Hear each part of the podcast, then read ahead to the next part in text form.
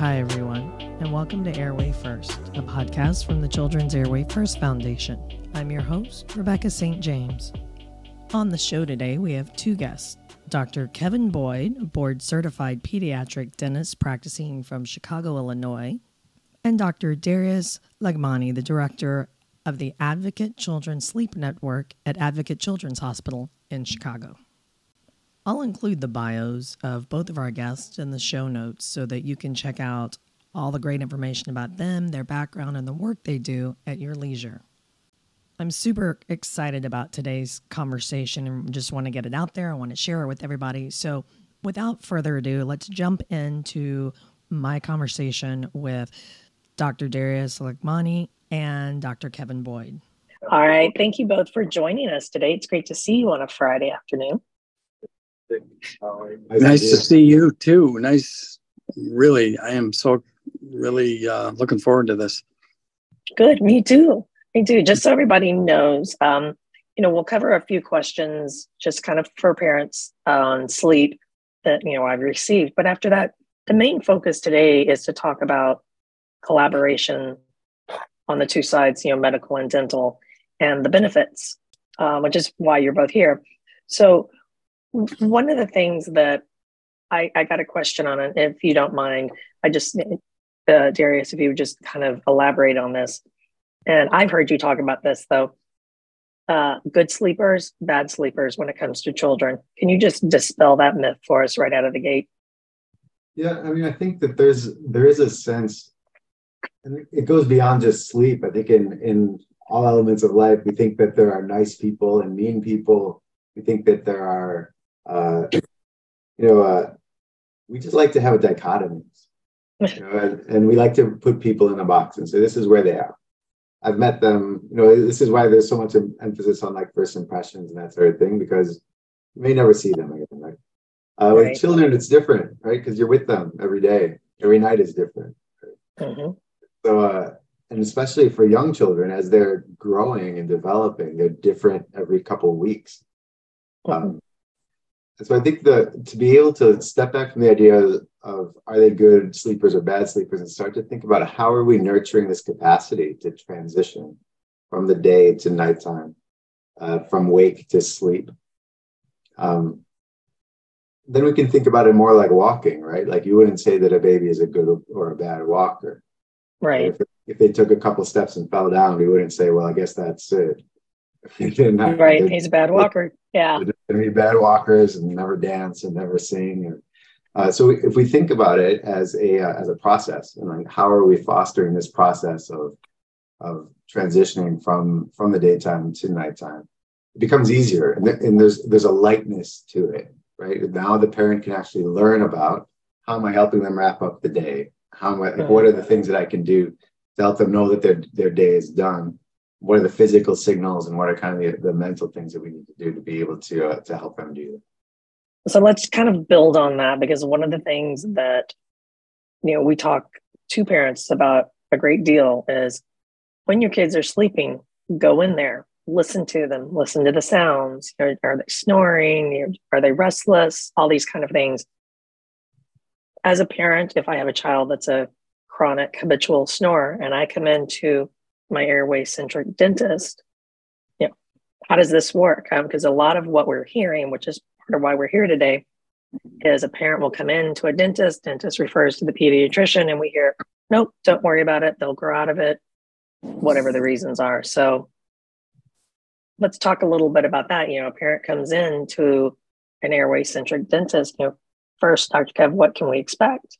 One thing is, um, you know, airway centric dentist you know what does that mean? And you know so well obviously we know you know we know you know. So you know when i first started hanging out with darius uh, at then children's memorial hospital it's called lurie children's now but um, it was sort of like i learned all these things from him and stephen sheldon um, and then I was like a new convert to a religion almost. I just sort of had to tell everybody about it and started doing a deep dive. And um, then I started getting invited to dental, you know, study clubs and meetings. And I remember one of the first ones that I talked at, um, I brought up bedwetting, and this older gentleman, uh, kind of cantankerous, actually stood up, didn't even raise his hand. He goes, I thought this was a dental meeting. What are you talking about bedwetting for? and he was getting ready to walk out and and the person who invited me said you know dr gillespie or whoever you are you know just please um, listen to what dr boyd has to say and uh, and then you know so and now it's so in the public domain that mm-hmm. parents and and you know the, the blogs and people come to my office not anymore surprised it's why would you be asking me all these questions i thought you were a dentist you know it, it's sort of like they come and they said, you know, they not only get that, they come preloaded. I mean, it's just sort of like they know uh, what's going on and they want to get to the bottom of it. Uh, mm-hmm. So that's helped a lot uh, for me. But I, I don't really like the term airway centric dentist. It, it's sort of, um, I like it amongst us, but but getting it out there, it's almost um, like an advertising gimmick or something that oh you know i'm different and but i i understand it i'm not passing judgment on people that use it i just i don't i don't like to call myself that i'm just a i'm a pediatric dentist who understands that sleep and breathing health is a component of oral health. And that's you know the american dental association now has a policy statement on it. So you know cavities gum disease and airway health you know is they're they're all on the same plane. Right. Uh, so. So hopefully you know as this does actually take a hold and it, it's taught in medical school or dental school it could just be dentist because we know it's just part of what you look for right and, well, and I, I, never called myself a cavity centric dentist. Right. Uh, so I, I, I, or diet, a, a diet centric, because I am. I mean, I, I studied nutrition before I became a dentist, and I understand the dietary component of, you know, sugar overconsumption. That's what causes mm-hmm. so much need for dentistry anymore. Our, our whole dental industry is built upon sugar. It just is, whether people want to talk about it or not. But so I don't know. I I I, like I like this change, that yeah. this attitude that we're not just uh, putting out sugar fires all day long, you know. Mm-hmm. But there's other things we can do for children. And you know that's one of the things we hear a lot, though, in our various podcasts with guests. Dentists at this point are kind of becoming the gatekeepers. You know, you're you're seeing things and you're you're going past just like you said, just past cavities, or you're looking at, okay, eh, is there airway blocked? Or are there other issues that we need to see? And then you've started this collaboration with Darius. And let's talk about that a little bit because this is one of the things that CAF really is rallying for is we want this inclusive medical team. You know, it's not just pediatricians over here, a myofunctional therapist here, and dentists here. And we're looking at kids particularly holistically mm-hmm. yeah i think darius why don't you um, talk a little bit about the evolution of our you know that one day that you talked to me in you know in the the the, the telephone room back at the old children's um, that's where it all started. You're the one who started it not me. We've we've been thinking a lot about this. Because the truth is like we don't see there aren't medical dental collaborations. Mm-hmm. like I, I can't name i can't name another another dyad like this with kevin and i i've been thinking a lot about it and is it the data is not strong enough is it that people haven't been introduced to the concepts but that's not that's not it i mean people really understand all that stuff i think the reality is that I, I think we have been underestimating the local nature of this, just how specific this kind of a collaboration has to be, that it's a person with a person. Right? Kevin and I are friends first. Mm-hmm. Right. And all of these, all of these uh, collaborations, like the way that we've been trading, treating. I mean, if you look at the way that Kevin's been practicing, like it's changed over time. If you look at the way that I've practicing, it's changed over time. It's not because Kevin said you should do X, Y, Z. Like we've been evolving towards each other because we have a common center right? Like he and I both care about the child, and when you keep the child at the center, if you move towards like increase, like improving care or trying to understand the reality of the child from these different perspectives, you see how we start to move closer to each other. Mm-hmm. If we were to try and move closer to each other without that common center, we're always going to be like necessarily someone will be further from the from the other. Right. I think that's there think, is, yeah, go ahead. Well, do you remember you know, when we first were introduced to each other. And I found out that you did some of your training at Rush. And I said, Do you know so and so? And you said, Yes, he's a legend. Yeah. Do you remember who that do you remember who that person was? I'll, I'll give you a hint. He has yeah. no he has no hair. he just, when I saw, out, just, when I saw walked out of the room. He just walked out of the room. I'm in his office at Rush. Yeah. These are like it's this it's this level of like i mean the number of connect points that we had like grew like but we and so i don't know how much of this is personality how much of this was was just like as soon as we met like kevin and john kelly and i like we just started having conversations because we were interested. We were trying to learn. Right. But medicine isn't about learning anymore. Like healthcare in general it's not about learning. It's distributing what you know. And so the fact that there's a few, there, there aren't that many of people with this training makes that this scare a scarce resource. So then people are fighting over access to this scarce resource. And so then you can, that drives up cost. I think one of the things that we recognize is one of the main barriers to this collaboration is actually just culture, the culture in both these fields around uh, money.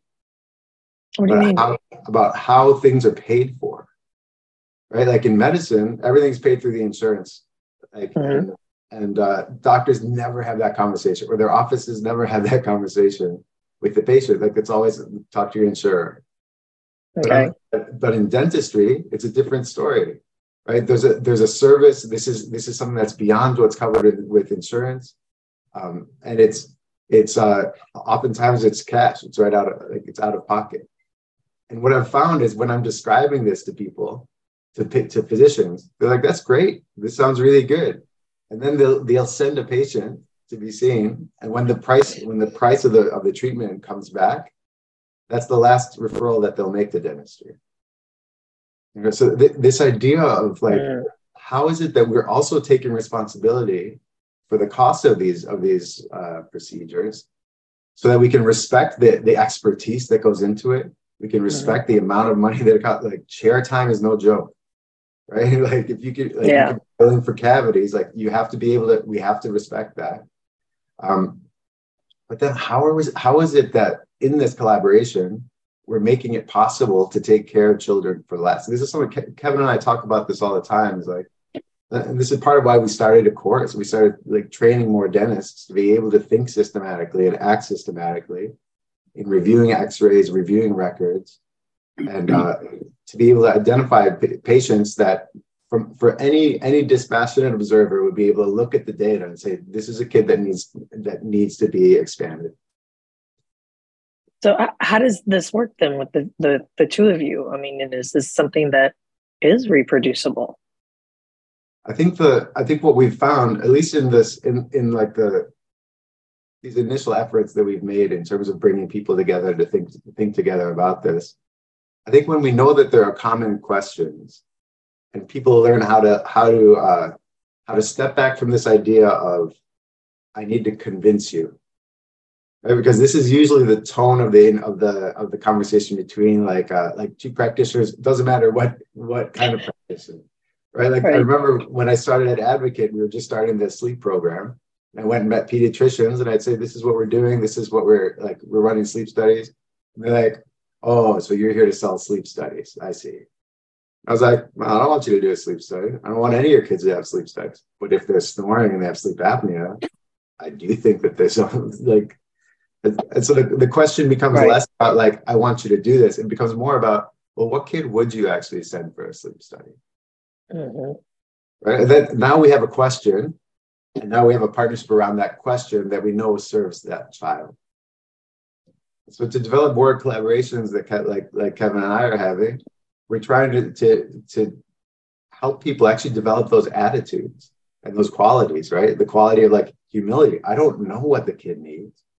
I'm not going to say every kid needs to be expanded. Like some of them, uh, and and some of them will need to be expanded for malocclusion, right? And so that's well in the that's in the wheelhouse of a dentist. Don't call me about that kid. But if there's right. a kid that, that has that's snoring, gasping, has it has signs of an airway issue, and needs expansion, let's think about which kids which kids do we expand, and then what are the targets? Like how like like Kevin now is measuring. Like now has has uh, you know he's got the Bogue index. He's got he just sent me today slides of about 81 and 82 that just showed like the different the different uh, changes in the in the airway, the nasopharynx and oropharynx after palate expansion. Right? Developing that common language to be able to, so that we're, so we're comparing apples to apples, right? Mm-hmm. Otherwise, you end up with like, I'm looking at tonsils and he's looking at the intermolar width, and, and neither of us really know what we're talking about, like, like know what the other one's talking about. Right? right. So then, when it comes to implementing this um, in schools, is it more that we have to get everyone trained on airway or this new collaborative approach, or is it both? I think we need to be able to think systematically, think and act systematically. So the questions are common and very simple, actually. Like we don't need, I don't know that we need like an elaborate screen. Does your child snore more than three nights a week? Do they have trouble falling asleep and staying asleep? If the answer is no to both of those, you probably don't need to see a specialist because um, even in asking the question, you've put it on the radar of, of the hmm. parent. and more and more pediatricians are seeing like ADHD, like inattention hyperactivity, a sign of sleepiness as, as well as it could be ADHD. So if as those three kind of as we kind of socialize those questions, hmm.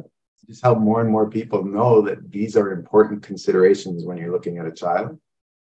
Then I, I think we'll we'll see like the, more people will recognize the need for collaboration in this regard.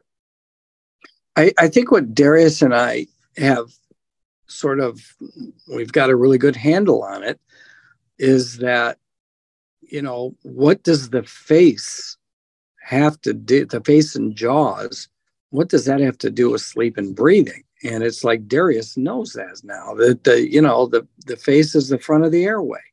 And, mm-hmm. and, you know, me, well i'm a dentist you deal with teeth and and gums and and you know the palate you know that well what does that have to do with sleep and breathing? And that is so obvious to both of us of how much i have learned about his world and uh, how he has taken the time to learn. Like when i remember well he's you know john kelly and i would go into a, a room with one of his sleep patients that was referred there because the kid already has apnea and uh, maybe already had a sleep study or, or is going to get one. And John, he would have us come and look. So, what about the mouth? What's going on? Well, he's crowded. Crowding. What do you mean crowding? What's crowd? What, what does that mean? And it, the the the kind of um, I don't know glib comment that I always say is, is physicians that if they had one lecture in medical school Mm-hmm. um, on dentistry, they either missed it or they forgot everything they learned. And you know, so they're they're new, but that's a good thing because they're a blank slate, a tabla mm-hmm. rasa. You can, and somebody like Darius who's curious and hungry to inform his own science with my science.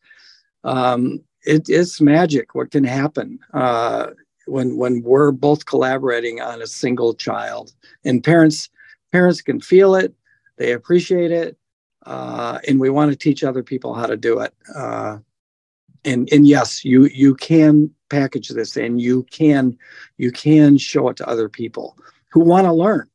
But if they don't want to learn, like Darius said, if they don't want to learn, um, you know, that that's they if they're not curious about this, and it's a, it's a waste of time. Um, So we're very, we'll talk to anybody, but if it's a big group, we're lucky to have three or four people out of a hundred that will come up and they want more. It's just, you know, mm. uh, but it's changing. It's it, it's more and more people are really wanting to know about this. And I mean, I'm finding that in dentistry. I don't know if Darius is finding more physicians that want to know more about dentistry, but uh, I know a lot of dentists that want to know, you know, about sleep medicine.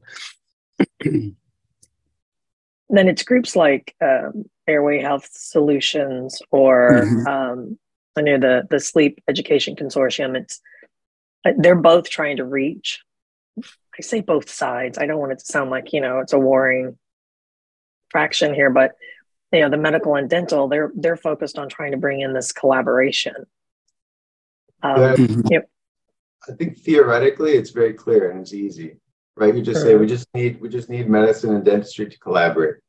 But I think we've I think we've underestimated just the difference, like the distance between the two, and it, it really it traces back to like the early 1900s, like where like the where educational standards were put in place, and that was where you really saw this divide, where like the ACGME, like like like the standards for a for medical education and the standards for dental education became uh, separate, and and the collaborations between the two also like then became separate. And then, you know, a, a date, a date that's uh, a point of departure, and I, it might be coincidental. I don't know if it's cause and effect, but it's World War II, 1940. I mean, I have so much literature, and Darius and I, I've sh- I've shared it with him. I'm I'm publishing on it, and I'm putting in I'm putting in references in my bibliographies that that in the you know not too long ago they would have been rejected, but the the information like in invited commentaries or or book chapters that I write. Um, the information is so compelling that the publishers will include references from 1912 that, mm. that highlight the collaboration between what they called rhinologists. They we call them ENTs now, um, and you know dentists and ortho. It wasn't just orthodontists that did this. It was it was family dentists or what we call primary care dentists now. Um, this was on there was so much communication between medicine and dentistry relative to the comorbidity of malocclusion underdeveloped jaws and, and faces uh, and airways and uh, you know the the symptoms that they had. And then what the the old fashioned language that dr bogue md dds in the early 1900s used um, was uh, expanding the deciduous arch to gain nasorespiratory advantage. That's how he described it. And, and he was a physician who almost limited his practice to kids under six years old. And, yeah. and we're, um, you know, that to me was so enlightening when I discovered his body of work. And uh, it's all evidence, you know, it's evidence based. It's, it's, it's backed up by by controlled observational trials that are published that, that all over the place. Uh, Dr. Dr. Bogue expanded his first kids seven years after the end of the Civil War. That's when he started expanding kids because he just he had a hunch. They wow. they're using vulcanized rubber for palates. Vulcanized rubber instead of acrylic. You bet. So these are, I think, these are the things that like to return to that would not be like it's not going to be a natural like it took it, took 100 years to get rid of that collaboration. It's going to take time to bring it back.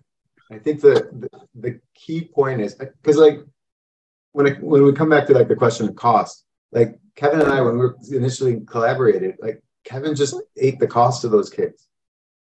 Like like of care like these were most of the kids that we take care of in academic centers are, are public aid kids they don't like they don't have they're not going to be able to come up with the amount of money that often it, it costs to do this so kevin would it's not that he would do it absolutely for free because there has to be buy-in and there's but this but he was willing to work with them i think it, that willingness to sacrifice i think yeah. is really important right because this is time and energy that nobody has extra right nobody has extra right. time the right. amount of like i mean if you like Kevin will tell you like our big breakthroughs like are on like on beaches after talks or in the pool before them. You know, like it's like it takes a lot of time and just being like, I wonder why this is like this. what if we looked at it from this perspective? Mm-hmm. And then just the dedication to time, like, okay, let's let's try this for a little while and see where we go. But those are, I mean, really, this is like it's mutual support, it's encouragement, right? Like we're when when we're getting in touch, we're we're asking real questions, we're challenging each other. We, we're saying, tell me, why would you do that? And then what else? What can we do to make this more accessible?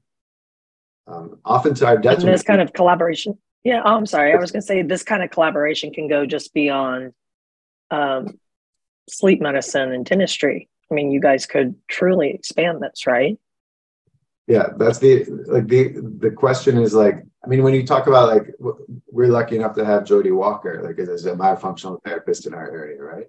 Who just as a person is is is remarkable, and so to be able to spend time with her, like when we get when we get together and we're talking about patients, we're we're not limiting it to like, are you going to send them to me or not? Right? It's like, right. oh, what, like how many more kids like this might there be? How are we going to make this available to kids that maybe don't have these needs? If we were to work in a school, how are we going to fund this? But this is where like lessons that like we've learned from cystic fibrosis or we learned from the from the polio vaccine become really important. Right? Like if there are foundations that are interested in supporting uh, supporting the growth of this work the expansion of access to to providers that currently is scarce what cystic fibrosis did is they said is there an area that has access to these patients and what do they need to continue their work or to advance their work do they need a nurse a, a nurse coordinator do they need a, a, fellow to help cover the rest of their work so that they can so that they can get, dedicate more attention to this but I think what they did is they supported the, the grassroots collaborations in service to the patients. I, I don't know. I know there's been a lot of effort to changing curriculum, medical and dental curriculum. I don't know that that's going to lead the way, right? Medical, like when, when we take our boards, we know that you don't write the answer mm-hmm. of what you would do, right? You write the answer for what they're looking for, which is usually yeah maybe five years right. five years behind what we're actually doing.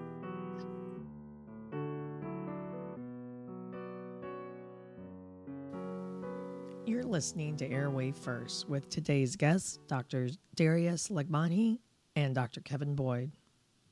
You can find out more about the Children's Airway First Foundation and our mission to fix before six on our website at children'sairwayfirst.org. The CAF website offers tons of great resources for both parents and medical professionals, including videos, blogs, recommended reading, comprehensive medical research, podcasts, and so much more.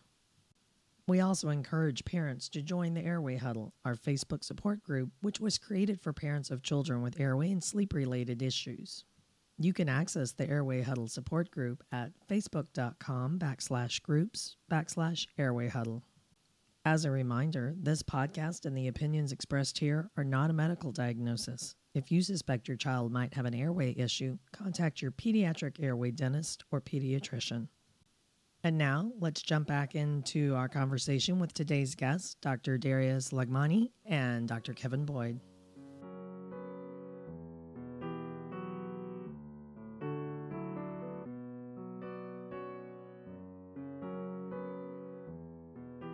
Yeah, it's interesting to to kind of piggyback on that because in a in a meeting that Kevin and I were in last weekend, I guess it was, um, it was talked about that the moms, the moms are going to be the catalyst for this. Yeah, I mean, yes, is that yeah, one hundred percent, one hundred percent. But where do they like? What venue do moms have to be mm-hmm. able to demonstrate that that like what they've learned to support each other, to be able to, uh, right? Like the Cystic Fibrosis Foundation started, was started by parents of kids with cystic fibrosis. Mm-hmm. Right. And they just started collecting data on what they were doing and what their child had and what tests were being done. And then they started a registry. But that registry was was focused on the number of patients, right? The last thing we want is for every dentist to say I took a class in, in dental school and now I'm an airway centered uh, dentist. Right, like this is this is a, like we're very early in our process, and when you're early in a process that's this complex, you have to move systematically. You have to be able to document what you're doing in a systematic way. And you have to be you're interested more in, in the questions than in the answers, right? You don't you don't take an answer that you got from an initial effort and say now everyone should do X. Right? We say, mm-hmm. oh, that's how you saw it. How did you see it? What did you do? So I think this is what like really what we're what we're moving from is is a uh, there are two fields that like in, in healthcare in general, but dentistry and, and medicine certainly, right. where you have certification to do something, and then you go out and you do it. But certification isn't it's not sufficient. I'm certified as a surgeon, but if I operate, someone's in trouble. You know, I'm not I'm not I'm not a, I shouldn't be operating. But the, if I was to say like so, it, rather than being focused on certification, we should be thinking about who has access to what we want to learn about. And truthfully, parents have the access to what we want to learn about. How did you expand them every day? What's it like to try and expand a four-year-old? How did you explain to your to your to your spouse why your kid who was speaking fine yesterday is having a little trouble today? How long is that going to last with this palate expander in place? Now, how does Darius know how to be so eloquent? Because he's got his own children and he's watched all these things. It's not that I told him this happens or he he's he's experienced it with his own kid. And you know, it, it it really adds depth um, to your opinion, Darius, uh, about this. I I've never I've never even thought about it. You like listen, boy, listen to him. Oh, oh, that's right. His kids. he's got three kids. Right. Uh, I mean, but there's I think what we've seen is healthcare has always been about the knower telling somebody what to do. And in medicine and right. dentistry, we are the knowers, right? We have the, the robes and everything, right? It's almost right. like a priesthood, right? You come in, you tell me, you confess your sins, I'll tell you what to do, and then you and then you go and you either do it or you don't. Mm-hmm. And then you come back to me, right? And so, but we have to flip that, right? Physicians and dentists, we are we are at the service of our patients right? We we are in a position to actually give voice to what we're hearing from our from these parents. So I think like to be able to do that most effectively, again, like it's a it's a super local process, right? In, right. in Chicago, we have a unique opportunity because we're because we're here.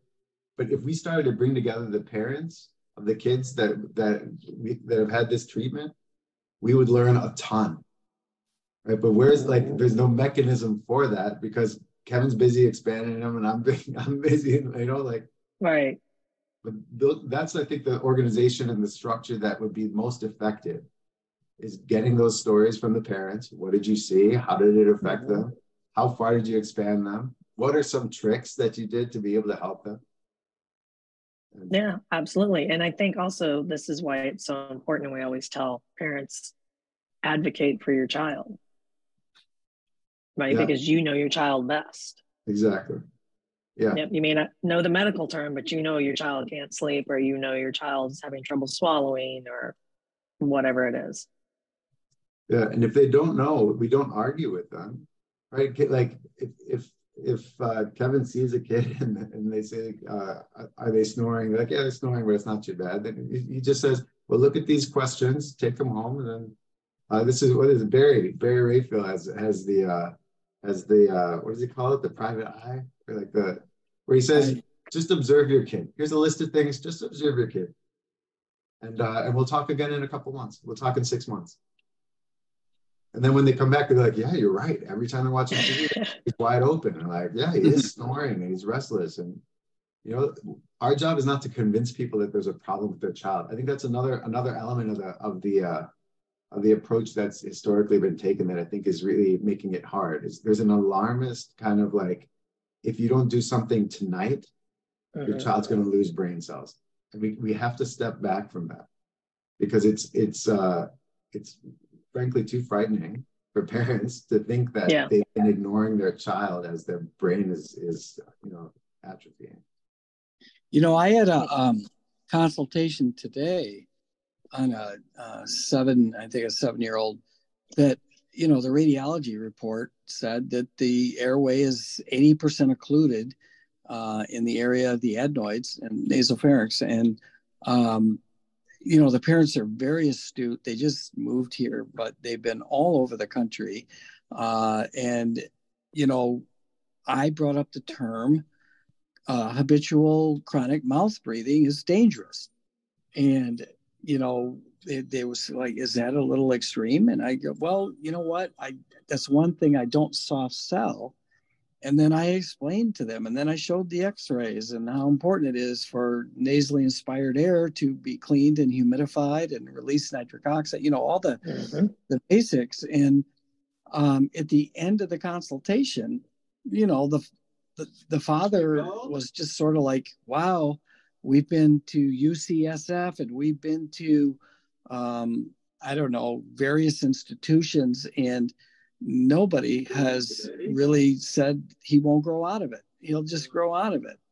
And it's like, I said, well, you know what? Nobody knows your child, uh, and nobody has an instinct for your child like his parents. And if you guys right. don't think this is right, and like I'm maybe, yeah, but I I don't soft sell that part of it, but I might not be the right practice for you, and this isn't for everybody. Your instinct has to tell you this is something I need to know more about, or the the uh, uh, I need more information, and and that's fine. And I I'll just say, look, um, he's seven. I I you know, if you want to wait a year, I'd rather see him at eight than ten.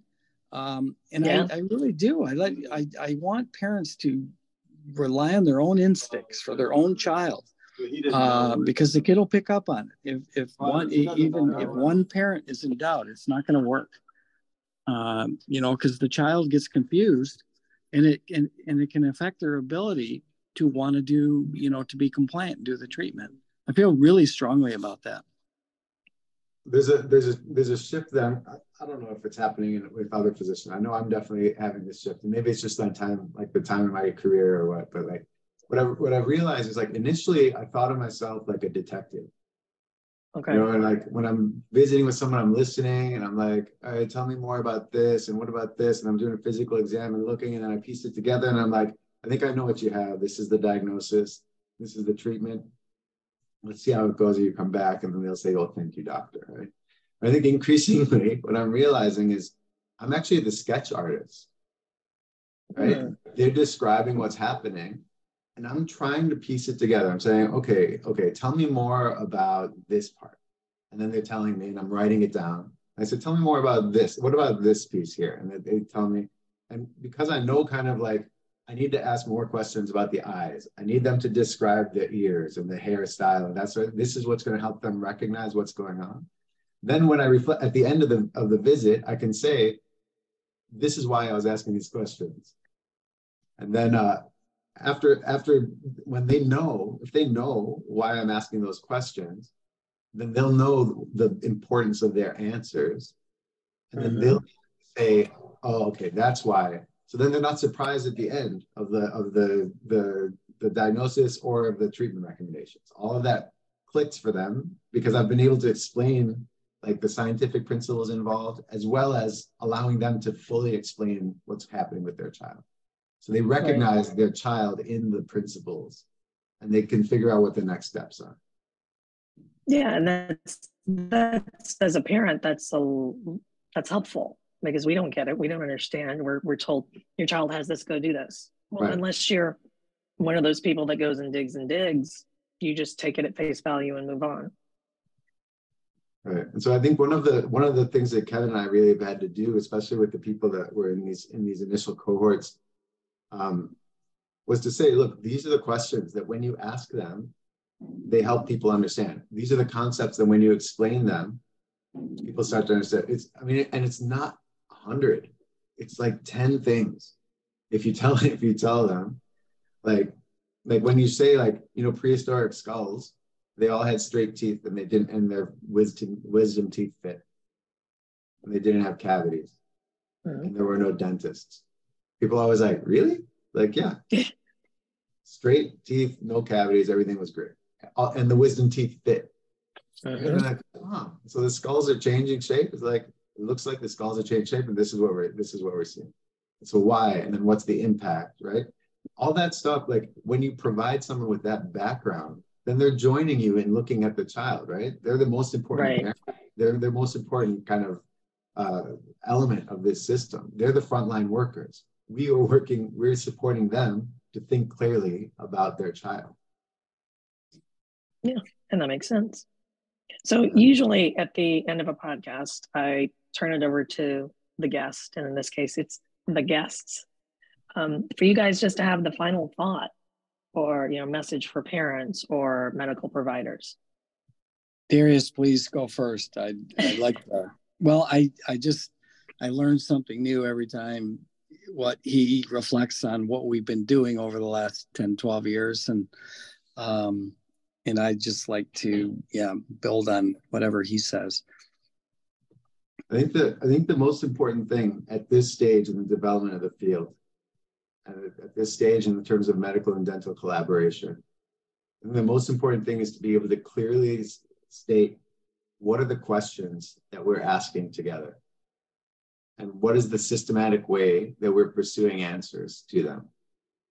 How are we thinking and acting systematically in determining which kid needs what kind of treatment?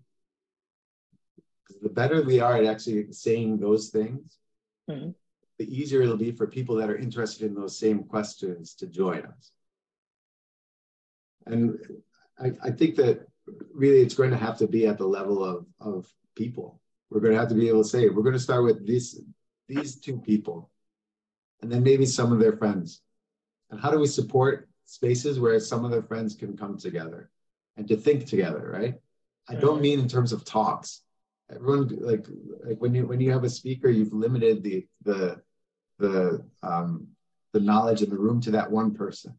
Right, because it's one direction.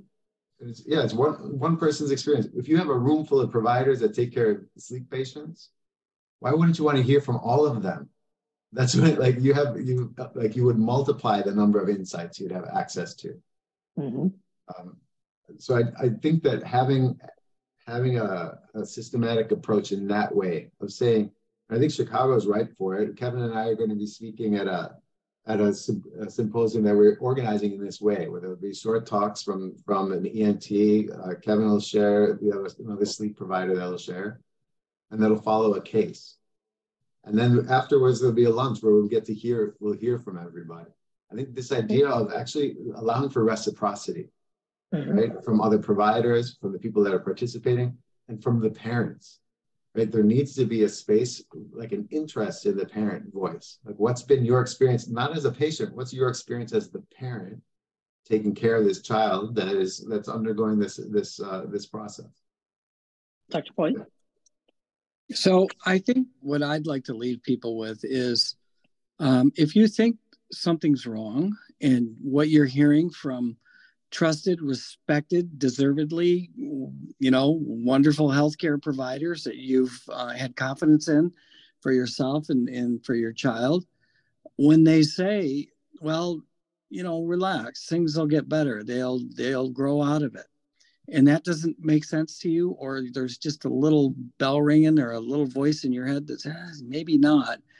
Um, listen to that voice and it, like today, I was telling you, I had uh, a consultation with this these parents about this child who who's got some significant issues, and um, the father was at the end of you know I took him through everything. He just said, "Well, you know, everyone told us that he'd grow out of it, and they were right. You know, his snoring did after a few years it, it went away. Well, I didn't want to say like, well, what happened in those few years? You know, what mm-hmm. what we, we don't know. And there's there's something called the the CHAT study from uh, Children's Hospital of Philadelphia, where they did this watchful waiting with kids who had large adenoids, and let's not do surgery. Let's just see if the snoring and the mouth breathing, you know, gets better. And and sometimes it does, and, and often it will. But what's going on while the body is trying to come up with compensations for that? I don't need to get into that with people. It's it's their child, and I just look. I'm here if you need me, but I that's the advice I would I would give, and and also especially in the realm of orthodontics, is that the Orthodontic Association by age seven, that's when a child should be seen for the first you know exam, uh, mm-hmm. orthodontic exam, and that's like, you know, a kid with a nearsightedness at four. Well, you know, ophthalmologists want to see kids at two, before age two, and they correct vision if there's a problem because it will worsen and it could lead to neurological problems. What does that sound like? Malocclusion. Right. If a jaw is too narrow, and if it's too far back, and it's too long or too short, uh, say at the age of three, four, five years old, it 100% will persist. That's been known uh-huh. for 100 years. Skeletal deficiency, maldevelopment of the craniofacial respiratory complex does not self correct. It cannot self correct. It will only become more complex. So that, that's what people need to understand. That is that is a medically defensible statement that I just made. It's a scientifically supportable statement, um, and that's what I'd like to leave people with. I think that the those I think as more of us are able to kind of speak to those kind of those kind of uh, just the data around those things, I think it'll be easier to have those one-to-one conversations. I really don't envy institutions I don't envy the American Academy of Sleep Medicine. I don't like, or the, or the Academy of Pediatric Dentistry, or the ADA, or um, even even foundations like like CAP, or um, because the the role of the institutions it can't be to raise awareness because there's nowhere for them to go. Right. right? We don't have we don't have, and I think this is a part of why pediatricians, when someone comes and says my kid is snoring, pediatricians are like, it'll probably be okay because there aren't there are only 300 pediatric sleep doctors in the country. There aren't that many labs. Like every wait every time we open a bed like it's the, there's a three month wait wait time for it. It, it just builds up mm. to that amount. The need far outstrips the the capacity to respond. So what is it that an institution does? I think increasingly i think the, the lessons from cystic fibrosis and, and polio come in. I think we have to be able to figure out how do we how do we support the groups that are doing this work mm-hmm. so that they have time to systematize their approach. And then you like you raise up a number of locations around the around the country where people are doing this. And you just collect the data. And then systematically like cystic fibrosis they used to just put out they used to say these are all the centers. This is the FEV1 for each center. They said this one is this one's better than this one. Like why is that and so then, then they're thinking about, okay, how do we support more people? I mean, mm-hmm. that the efforts of cystic fibrosis, like over time, the commitment to long-term effort and supporting work at the grassroots. Yeah. Now we have a cure for CF. Right.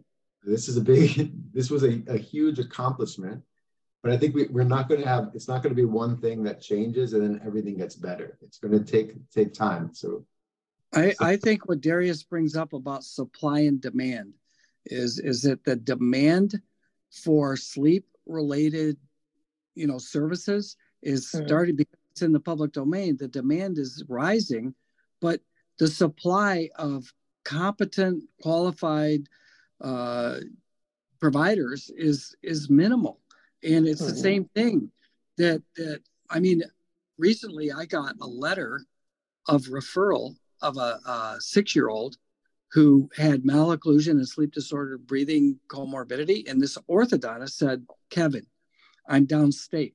This family is three hours from you. However, I'm aware of your work. I'm aware of your successes. Um, I know this kid needs what you can do. I unfortunately am not comfortable treating this child, but I they said they'd be willing to try. This is an orthodontist. I framed yeah. it who who said, "Look, at this is out of my purview. I've not had much luck treating this, but I know it needs treatment." And he sent this kit. So let let's see more. That is still very rare, but Darius and I are so determined to get more people competent and qualified so that we can solve problems before they, you know, he has to see them. He's responsible for 200,000 children in greater Chicago. He can't do all that. So he's he's ultimately selfish. He's trying to create an army that can help him solve these problems. He's a valiant warrior. Yeah, and the rate limiting step at this point isn't necessarily the skills, it's the qualities and the attitudes. Having somebody that when they're doing it would be able to say, like, I actually don't know, I don't know how to do this. like for that orthodontist that if, if they had a relationship with Kevin where they could say like, okay, well, let's look at the films together. Mm-hmm. Like, all right, now let's look and see what are our goals here. And then maybe send them and I can get them started and you can follow them. Right. But we don't practice like that. Right. right. Inter, interinstitutional collaboration doesn't happen right? Like, because like in medical world, it's because your insurance requires you to go to this hospital or, or this hospital. Mm-hmm. And in dentistry, every every clinic is its own business, right? So why would I help? Like Kevin is an outlier. He's like, I'll help you take great care of your kids. I don't want you to. I don't, I don't like. You don't have to. I'm not going to bill them for that. I want like send me the name yeah. of your dentist. I'll help but that's a quality that's a quality that's a like uh that's humility that's that's uh that courage, that's dedication to the to the good of the child, right? Which we need more of, obviously. Exactly. Well, I can't thank you both enough for being on the podcast today. I really yeah, appreciate it.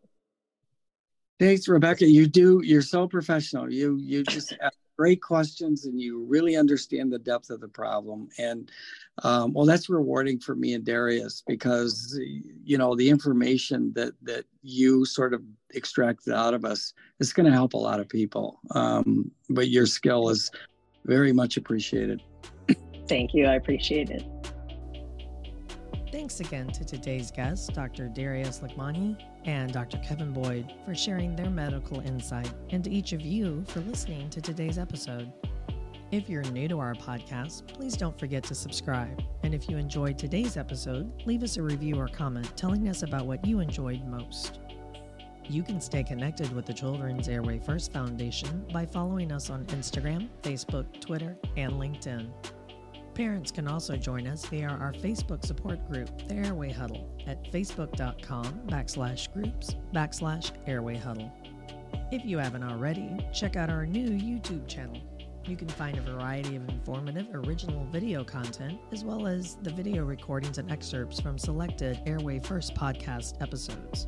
You can find a link to our YouTube channel on the CAF website if you'd like to be a guest or have an idea for an upcoming episode, shoot us a note via the contacts page on our website or send us an email directly at info at children'sairwayfirst.org. And finally, thanks to all the parents and medical professionals out there that are working hard to make the lives of kids around the globe just a little bit better. Take care, stay safe, and happy breathing, everyone.